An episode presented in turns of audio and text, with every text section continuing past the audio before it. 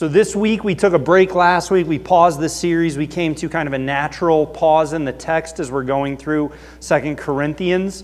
And so, last week we looked at a name of God. The Bible calls us to worship God by name, to know God by name. So, last week we looked at Elohim Emet, Yahweh El Emet, uh, just El Emet, God of truth. And we looked at this beautiful, foundational, life defining reality that God is truth. He is, he is the nature, the definition of truth. And that should drive our lives. That should give us encouragement. That should give us hope. That should give us joy and peace. Uh, it should also give us conviction and courage. And so now we are jumping back into Second Corinthians. We are going to be in Second Corinthians 6, the second half of Second Corinthians chapter 6, uh, into the first verse of chapter 7. We've put that chapter break in there, but when you're looking at the text, the idea really flows into the very start of that next section. Um, a lot of weeks we start with Scripture and then we pray. This week we're going to start with prayer. There are some verses in this chunk of Second Corinthians that are admittedly sometimes a little tough for us to wrap our minds around and for us to, to get our sensibilities in line with what God says. Uh, and, and so we're going to pray before we dive into this because uh, we want to make sure that we're approaching this with a, a spirit of submission, a, a spirit of recognizing that God is the authority, not what our common sense might tell us. And so just desiring to come under His word and listen to it with ears open by Him, listen to it with a heart softened by Him. So if you would please join me in prayer. Lord, we thank you for who you are we thank you that you are worthy, worthy, worthy. We thank you that you are holy, holy, holy. It is our undeniable privilege to shout that out. It is a, a gift to us to be able to use vocal cords and declare that. And we are just so joyful in that and coming before you on your throne because of your mercy, because of your grace, and getting the opportunity with brothers and sisters to cry out that you are holy and you are worthy of our praise. And so now, as we continue to praise you with our minds, as we continue to praise you with our ears, may this be praiseworthy of you. Make this a sacrifice that is pleasing to you. Lord, may nothing that is said come from me. Uh, remove me entirely from this process. May we listen in tune with who you are and in step with the Holy Spirit. May we continue to praise you in this time. We recognize that you and you alone are God, and we are delighted to be in your presence and to be under your leadership, under your authority, under your kingship. It's in Jesus' name we pray. Amen. If you all would, if you're able, please stand out of, out of respect for God's word, uh, out of respect for Jesus speaking to us through his word. This is 2 Corinthians 6, starting in verse 14. Do not be unequally yoked with unbelievers. For what partnership has righteousness with lawlessness? Or what fellowship has light with darkness? What accord has Christ with Belial? Or what portion does a believer share with an unbeliever? What agreement has the temple of God with idols? For we are the temple of the living God. As God said, I will make my dwelling among them and walk among them, and I will be their God, and they shall be my people. Therefore, go out from their midst and be separate from them, says the Lord, and touch no unclean thing. Then I will welcome you, and I will be a father to you, and you shall be sons and daughters to me, says the Lord Almighty. Since we have these promises, beloved, let us cleanse ourselves from every defilement of body and spirit, bringing holiness to completion in the fear of God. You may be seated. So in this in this passage, you know, we said at the very start of this series on Second Corinthians, we're seeing we're seeing themes throughout this letter on our eternal identity, who God says we are. The world's going to try and tell us who we are. Our friends are going to try and tell us who we are. Our job's going to try and tell us who we are. But we have to know who God says we are eternally. And then knowing our eternal identity directly informs our eternal role. The task that God has given to us, the responsibilities God has given to us as His people, as His church, as His bride, that resonate in eternity. And then knowing our eternal identity, knowing our eternal role, that helps us figure out the smallest piece of the puzzle, our earthly role. And we've talked about how we tend to make that temporary earthly role the big main focus. Like that outweighs eternity. But knowing our eternal identity, knowing our eternal role, directly then shapes how we approach our earthly roles. Our roles as employees, our roles as employers, our roles as husbands, wives, fathers, mothers, sons, daughters, brothers, cousins, friends, neighbors, third removed, I don't know. Like whatever we do in this lifetime, knowing our eternal identity and knowing our eternal role directly impacts our earthly calling. In this passage in 2 Corinthians, while containing verses that at first glance may be tough for us to wrap our minds around, really speaks directly to our eternal calling and our eternal role. And so let's start with read the Bible for its plain and obvious meaning. Don't make it overcomplicated. Don't try and add tricks to it. What's it say? It says, don't be hitched unequally. And it means, don't be hitched unequally. Do not be intentionally, willfully united with that which is not the same. This is a principle that began in the Old Testament as God called his people to be in the midst of nations, tribes, groups that worshiped other gods that had nothing to do with the true God. His people are in the midst of them, and from the beginning, God lays out these principles of sanctification. That word that means to be set apart for holiness. So in Leviticus 19 and Deuteronomy 22, he's, he's saying these principles of don't be unequally yoked. You don't hitch up what is one thing with something that is entirely different in purpose, in intent, in essence of being. This isn't the call on God's people. And we have to ask why? Is this just an arbitrary, you know, hey, let's pull something out of a hat? No, not at all. God doesn't do that. God is intentional. God is deliberate. God is always going to do that which brings glory to Jesus and which makes us more like Jesus. God is always going to do and lay out that which is for our best, for our protection, for our holiness, and His glory and the advancement of His kingdom and His mission.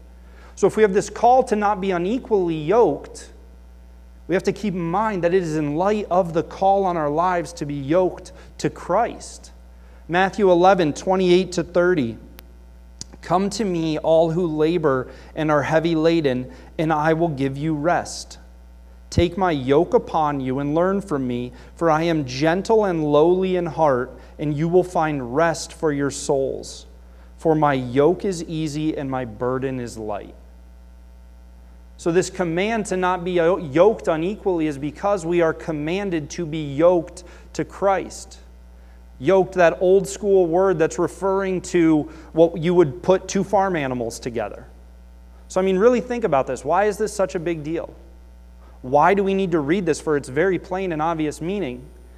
Because who you are yoked to will undeniably influence the direction you go in. Who you are yoked to, who you choose willful partnership with, undeniably has an impact on your life.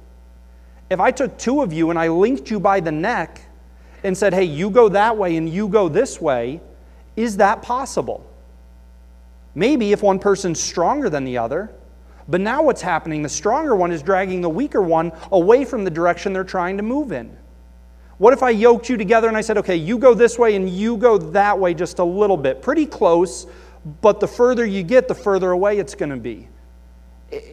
If you're not moving in the same direction, if you're not desiring the same things, if your life purpose is not the same, you can't deny the influence that that unequal yoking is going to have, whether it's a hindrance, whether it's a dragging along, whether it's an obstacle, whether it's a preventiveness. So if you have two people and one of them has said, Jesus is Lord, I submit everything to him. Everything I own is His. Everything I have in my bank account is His. My house is His. My life is His. This is my priority. And you have someone who says, okay, that's great, but that's just not true for me. They're not they're not desiring the same things. They're not coming under the same recognition of truth. They don't have the same definition of truth. And so, at its plain and obvious meaning, we cannot overlook that God calls us to be yoked to Christ, not yoked unequally. All right, cool. I can tune out this week. I'm married to a believer. I'm single. I'm 17. Like, sweet. This, this week, Sam can just talk to other people and I'll, I'll see you next week. No.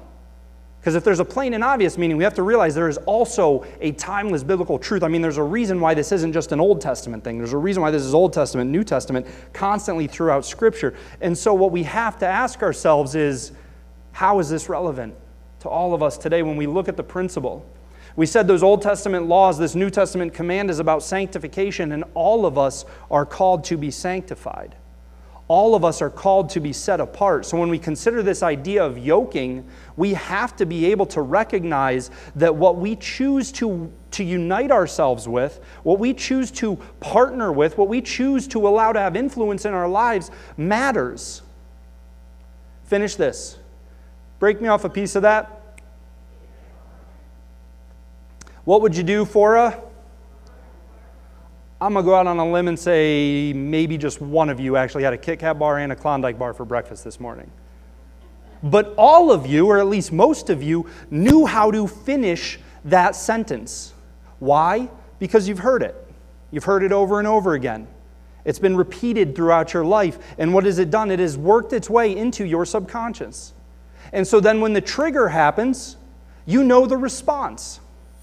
So we cannot deny that what we listen to, we cannot deny that what we read, we cannot deny that what we watch, we cannot deny that who we hang out with, all of this affects the way we think. All of this affects our subconscious perception in response to life around us. My dad will tell you of a time where he realized he had a long commute and he realized he was driving more and more aggressively and he was getting angrier and angrier on the road.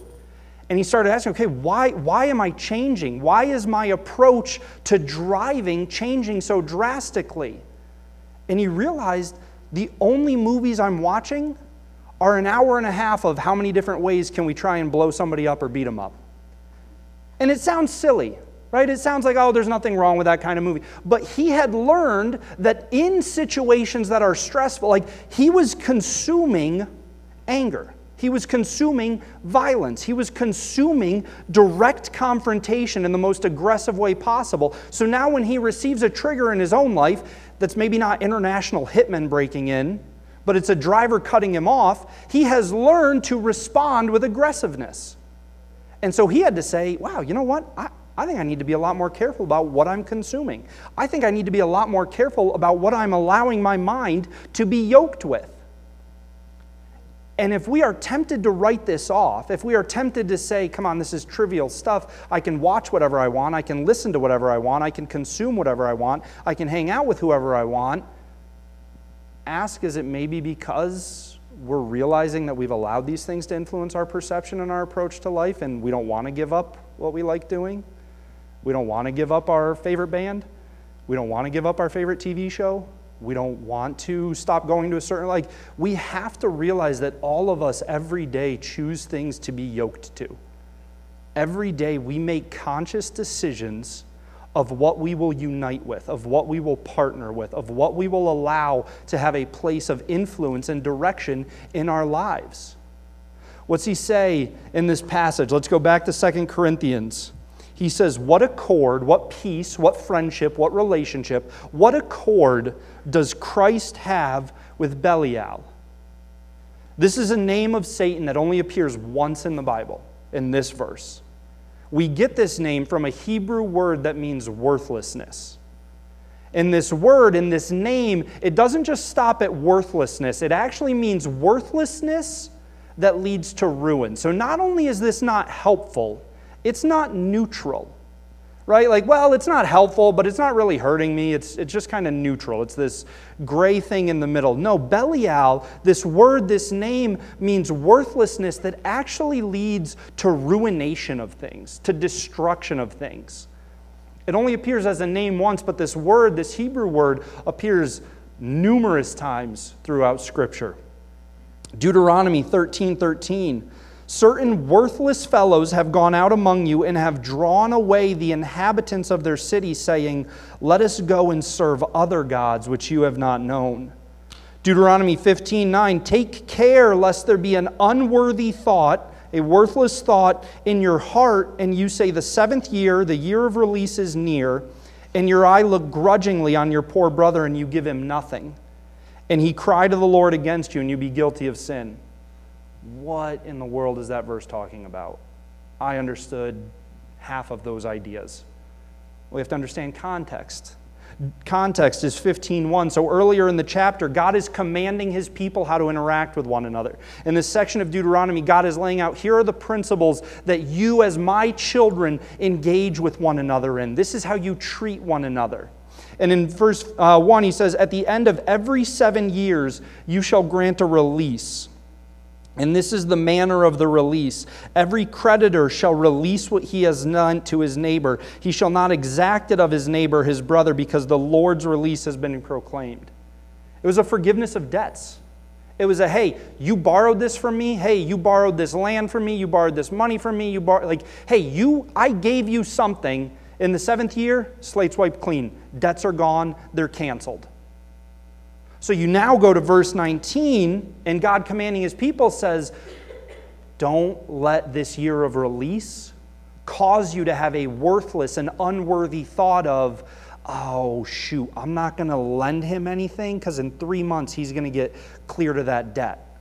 So I won't get that back. I won't get repaid because we're close enough to that year of release. God says that's an unworthy thought. That's a worthless thought that leads to what? A ruination of generosity, a ruination of brotherhood, a ruination of familial responsibility because that worthless thought of, yeah, but I'm not going to get mine back, has ruined this, has poisoned this, what I've commanded of you. 1 Kings 21 13. And two worthless men came in and sat opposite him, him being Naboth. We'll meet him in a second. And the worthless men brought a charge against Naboth in the presence of the people, saying, Naboth cursed God and the king. So they took him outside the city and stoned him to death with stones. What's the context of this? There's a king named Ahab. We looked at him last week. Ahab was no great friend of the truth. Ahab had nothing to do with godliness. So we've got King Nahab, or Ahab.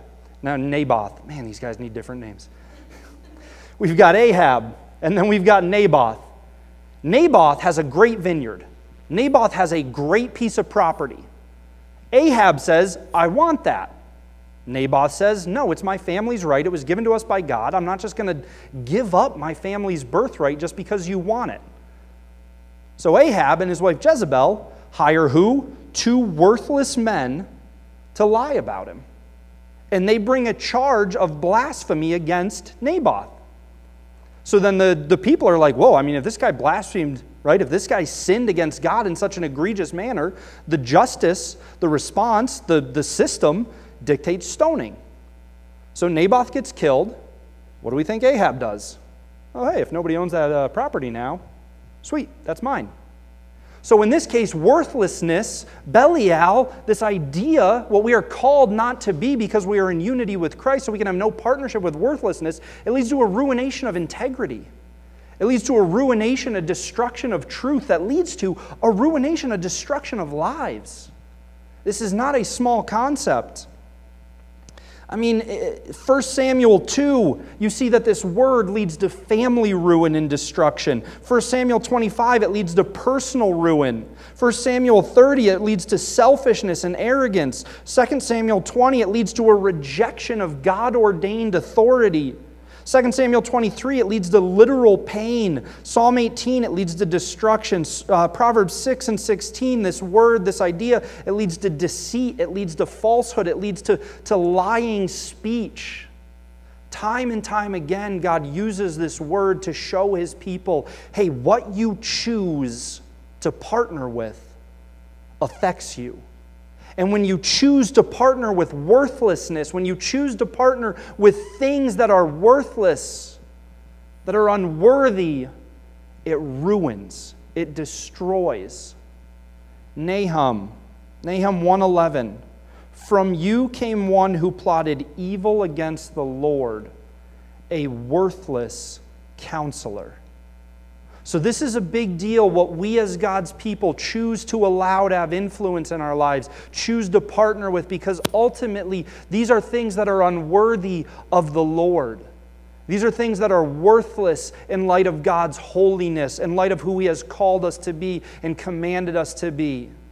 So, this idea of what have we allowed to have prominence in our lives, what have we allowed to have positions of influence in our lives, it ultimately leads to how do we engage with God? How do we engage with a holy Lord who has called us to be sanctified, to be set apart? So we can't say, well, I'm married to a Christian, I'm single. Like, we can't say, hey, this doesn't apply to me. No, because the principle that he is getting at is sanctification, and that is the call on every Christian's life to be set apart for holiness, to be yoked to Jesus. And if we are yoked to Jesus, we cannot allow ourselves to be yoked to, inextricably tied to, things that are not going to move in the same direction as Christ. Uh, it's unavoidable.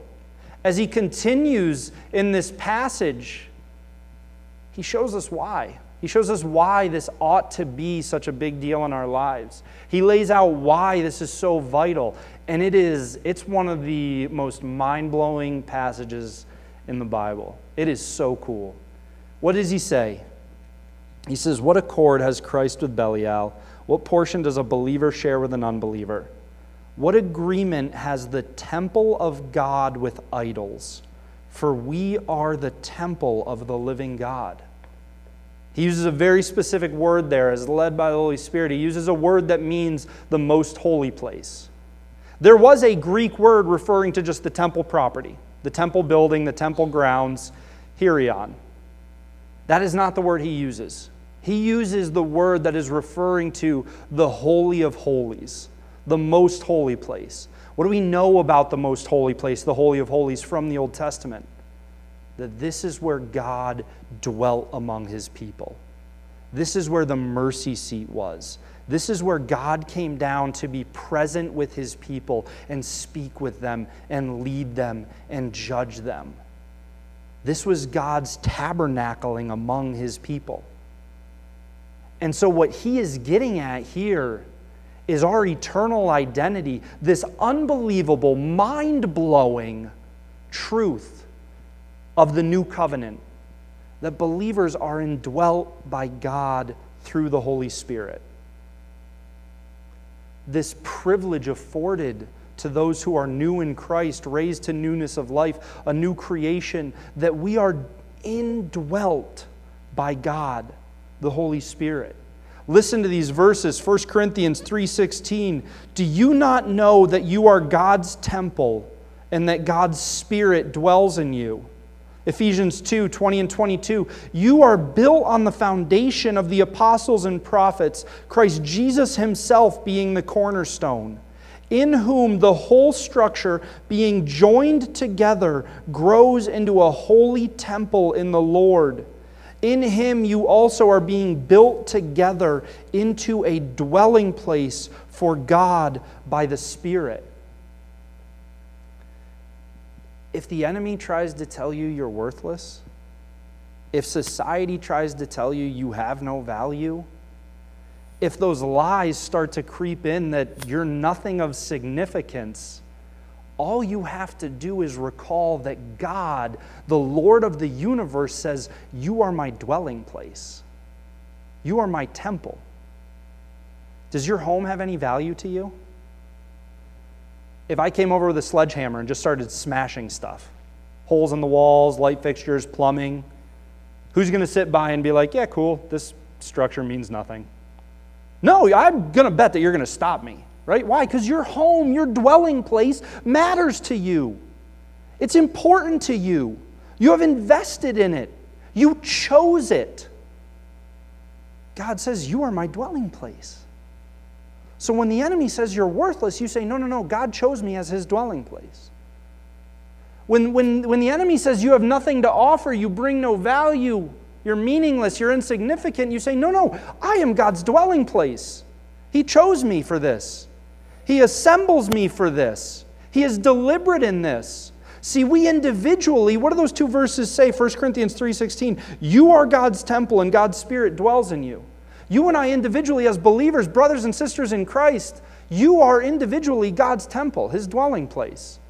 And then what's it say in Ephesians 2? It says, We are being assembled into God's dwelling place, into his temple. So this is both an individual and a corporate privilege. This is both an individual and a corporate joy. And this is why, both individually and corporately, as the local church, as this beautiful, incredible, eternal organism that we call the local church that could only come from God, it matters who and what we choose to be yoked with. It matters individually, it matters jointly because you and I and we are God's temple. This is our eternal identity. This is unshakable. This is ordained by God, written in His Word to be told to us that we are filled with the Holy Spirit. This is who He says we are. We can never lose sight of this. We can never allow the world to convince us otherwise, to distract us from this. And this should fill us with a reverence for what he has called that temple to be. As he goes on in the passage, what's he say? He says, What agreement has the temple of God with idols? For we are the temple of the living Lord, or the living God. As God said, I will make my dwelling among them and walk among them, and I will be their God, and they shall be my people. And then he says, Therefore, We've talked about, therefore, okay, based on everything that was just said, here are now undeniable conclusions to that. So, based on we are the temple of the Lord, called to be sanctified, called to be set apart, called to not be unequally yoked, called to be yoked to Christ, and not allow these worthless things to have positions of influence in our lives, he says, therefore, go out from their midst. There's a typo on there. It should be three commands and two or three promises, depending on how you want to break it up. So he says, Therefore, and we see three commands and then we see three subsequent promises. Therefore, go out from their midst and be separate from them, says the Lord, and touch no unclean thing. Then I will welcome you, and I will be a father to you, and you shall be sons and daughters to me, says the Lord Almighty. Talk about a privilege. I mean, that's cool. Come on. Really? God Almighty says, You shall be my sons and daughters. I choose you. That's a promise of just peace and joy and honor and blessing. It's tied to the commands of go out, be separate, touch no unclean thing. This is not New Testament. This is not just Old Testament. This is Bible start to finish, God's word start to finish. Isaiah 52 11. Depart, God speaking to his people. He says, Depart, depart, go out from there, touch no unclean thing, go out from the midst of her, the land around them. Purify yourselves, you who bear the vessels of the Lord. Ezekiel 20, verse 41. The, uh, God is speaking to his people, and he says, As a pleasing aroma, I will accept you when I bring you out from the peoples and gather you out of the countries where you have been scattered. And I will manifest my holiness among you in the sight of the nations. Listen to Isaiah 43, starting in verse 3. For I am the Lord your God, the Holy One of Israel, your Savior. I give Egypt as your ransom, Cush and Seba in exchange for you, because you are precious in my eyes and honored, and I love you. Hard day, bad day, stuff going wrong, the doubt starting to creep in, the enemy starting to gain traction in your mind. Remember Isaiah 43. God says, I give things in ransom for you. I choose you. Why? You are precious in my eyes and honored, and I love you. I give men in return for you, peoples in exchange for your life. Fear not, for I am with you. Fear not. Don't be afraid. Choose to not be afraid. Choose to not be mentally, emotionally yoked with the things that cause us fear. Make the decision to be sanctified because it is what God has called us to be. Fear not, for I am with you. I will bring your offspring from the east, and from the west I will gather you. I will say to the north, Give up, and to the south, Do not withhold. Bring my sons from afar, and my daughters from the end of the earth. Everyone who is called by my name, whom I created for my glory, whom I formed and made. God, who formed and made us who created us for his glory, does he not then have the right to say, This is your standard? This is your calling? I am he who formed you. I am he who made you. I am he who created you for my glory. I am he who ransoms people for you, who chose you, who loves you. This is what I'm calling you to. It is his right. And when we say Jesus is Lord, we are declaring, You have that right, and I submit to it. So this is an unavoidable conclusion for the Christian. Mark 3 34 and 35, and Jesus answered them, Who are my mother and my brothers? And looking about at those who sat around him, he said, Here are my mother and my brothers. For whoever does the will of God, he is my brother and sister and mother. Do you realize that? When you choose to do the will of God, Jesus is saying, Brother, sister, family. I would say a lot of us have experienced family relationships that aren't great that aren't what we would like them to be. Maybe for some of us, family, the idea of family actually causes pain. As we think about family, as we think about family relationships that are gone, that are missing, that are never what we wanted them to be, we wish we would have had a father who loved us. We wish we would have had a mother who was present. We wish we would have had brothers or sisters who cared about us. We wish we would have had these things. Friends, for the believer, for those who choose to do the will of God, Jesus looks at you and he says, Brother, sister.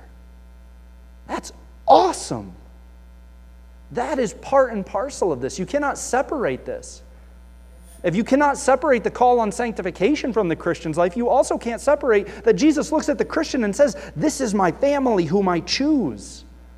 That's cool. That is great great news. And so, therefore, go out, be separate, do not be unequally yoked. And what's he continue with all of it? As we talk about our eternal identity, as we talk about our eternal calling, how does that influence, how does that directly shape our earthly calling, our earthly approach to life? So he says, after all of this, he gives three commands, he gives three promises, and then he says, chapter 7, verse 1 Since we have these promises, beloved, let us cleanse ourselves from every defilement of body and spirit, bringing holiness to completion in the fear of the Lord. We are to be holy, holy. We've talked about this numerous times. There is no aspect of our lives, there is no aspect of our existence that sin does not mar, that sin does not destroy, that sin does not affect. We are affected mentally, we are affected emotionally, we are affected physically, we are affected spiritually. So, therefore, when God says, My will is your sanctification, it is also an entire, complete, holistic sanctification. Mentally, physically, emotionally, spiritually, set apart for God, pursuing this. 1 Thessalonians 4 says this is God's will. Numerous passages say this is your calling to pursue sanctification. 2 Peter, make every effort to add these things in increasing measure. I mean, the Bible throughout is clear that this is not a pick and choose what's easy, what comes natural. This is a all. This is a everything. Fear of the Lord means reverent obedience. So the call on the Christian's life is to pursue this, to make every effort to bring our holiness to completion in the fear of the Lord, in reverent obedience to the Lord. Listen to these passages. This is Psalm 101, verses 1 to 4. I will sing of steadfast love and justice. To you, O Lord, I will make music. I will ponder the way that is blameless. Oh, when will you come to me? I will walk with integrity of heart within my house. I will not set before my eyes anything that is worthless. I hate the work of those who fall away. It shall not cling to me.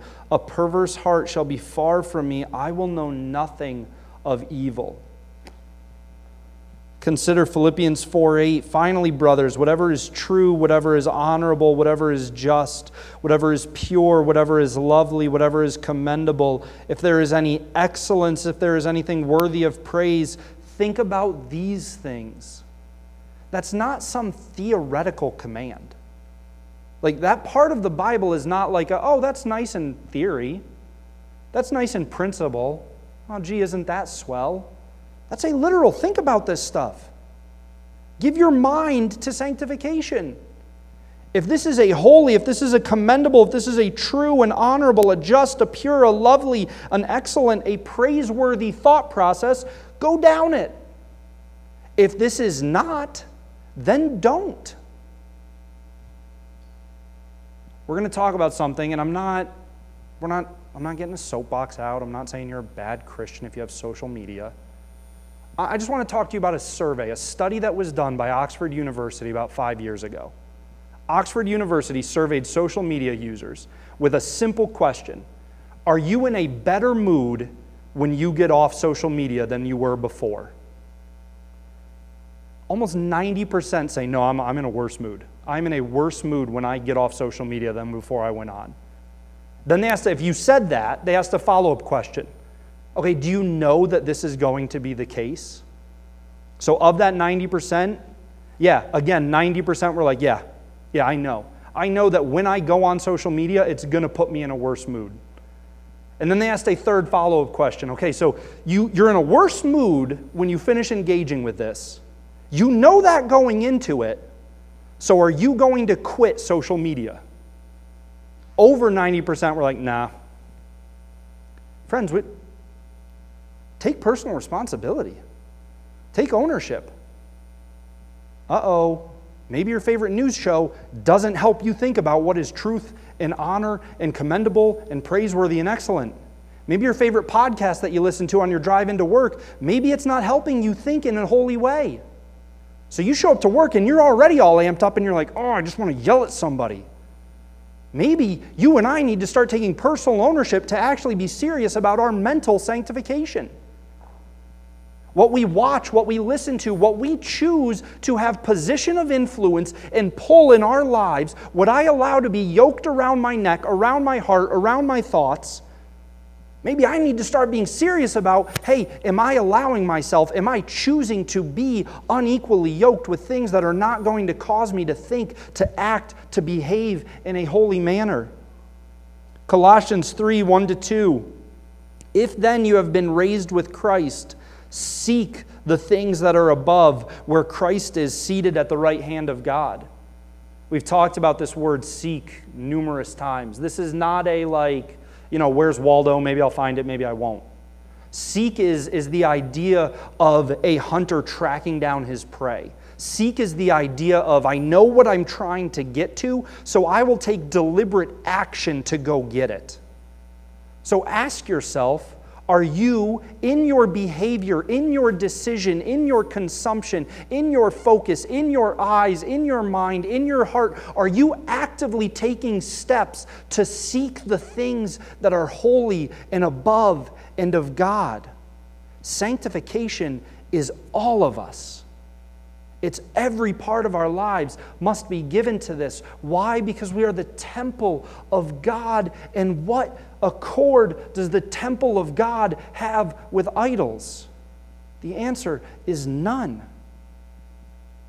What business does righteousness have with darkness? The answer is none.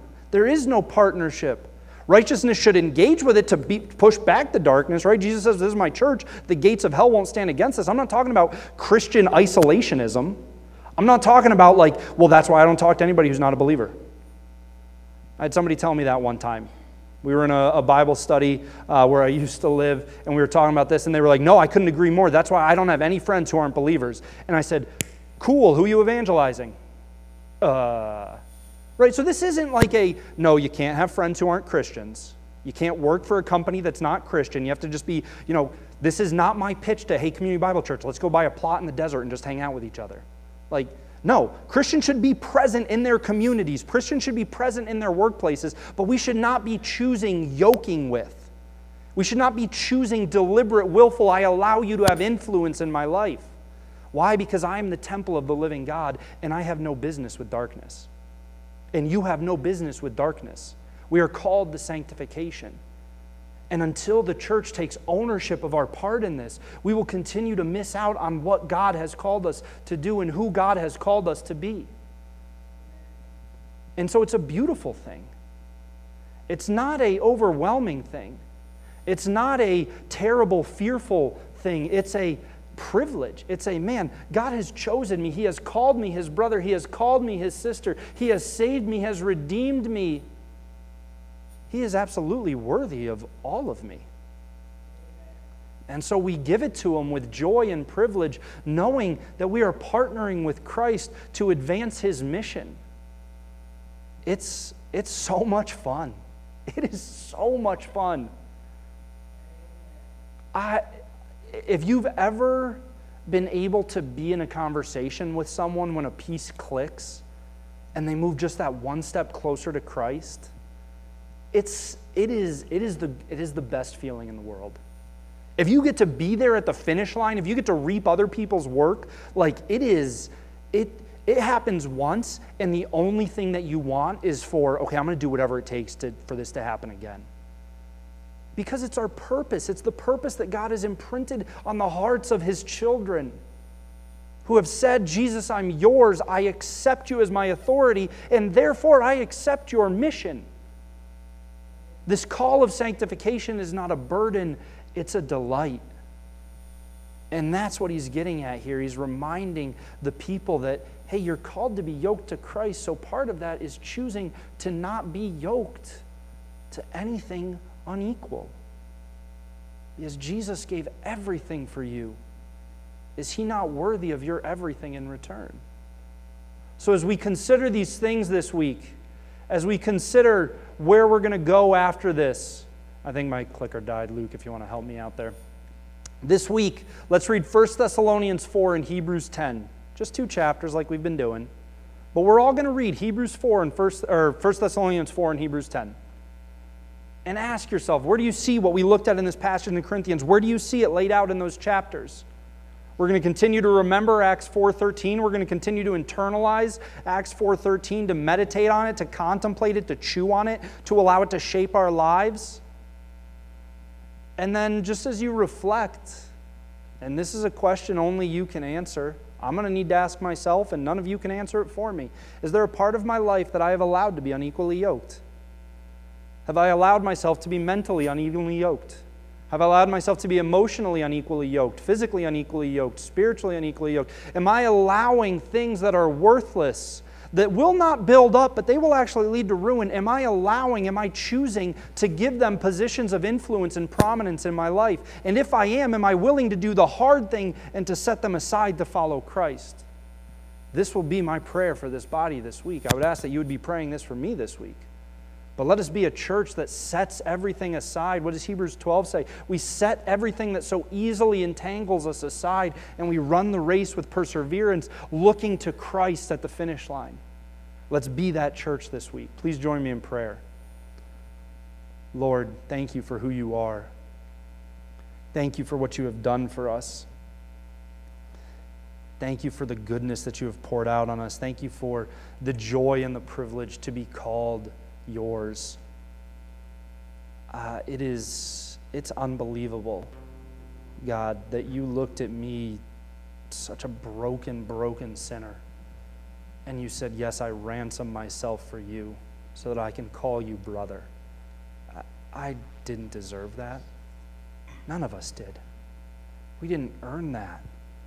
So, Lord, in, in gratitude for the grace of that, in joy for the blessing of that, God, teach us how to be wholly set apart for you in every aspect of our life, given to you and given to your things. It's in Jesus' name we pray. Amen. Hey everyone, Pastor Sam here. Thanks for joining us for a Sunday sermon. If you're interested in more of the sermons from this series or some of our past sermon series that we've done, you can find them at discovercommunity.org under the sermon file. Uh, otherwise, you can subscribe to this channel to make sure you stay up to date on all our content. Thanks for joining us.